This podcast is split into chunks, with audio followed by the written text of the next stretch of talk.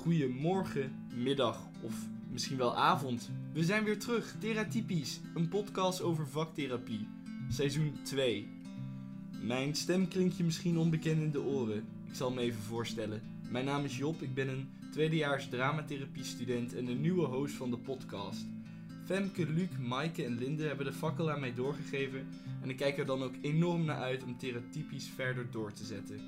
Het concept blijft ongeveer hetzelfde. Deze podcast is voor mensen die niet weten wat vaktherapie is, die wel weten wat het is en er iets over te zeggen hebben. Voor studenten van de opleiding of voor studenten die nog niet zeker weten of ze dit willen studeren. Eigenlijk voor iedereen die graag meer wil weten over dit bijzondere beroep.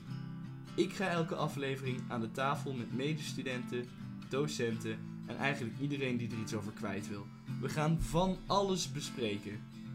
Ik zou dit seizoen graag willen toespitsen voor de studenten van vaktherapie of de mensen die twijfelen deze opleiding te gaan doen.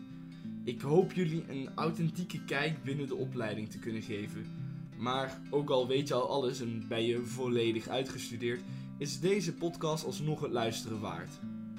Als dit je nou interessant lijkt, blijf vooral lekker luisteren. De nieuwe afleveringen komen er zo snel mogelijk aan en ik wens jullie vooral heel veel luisterplezier.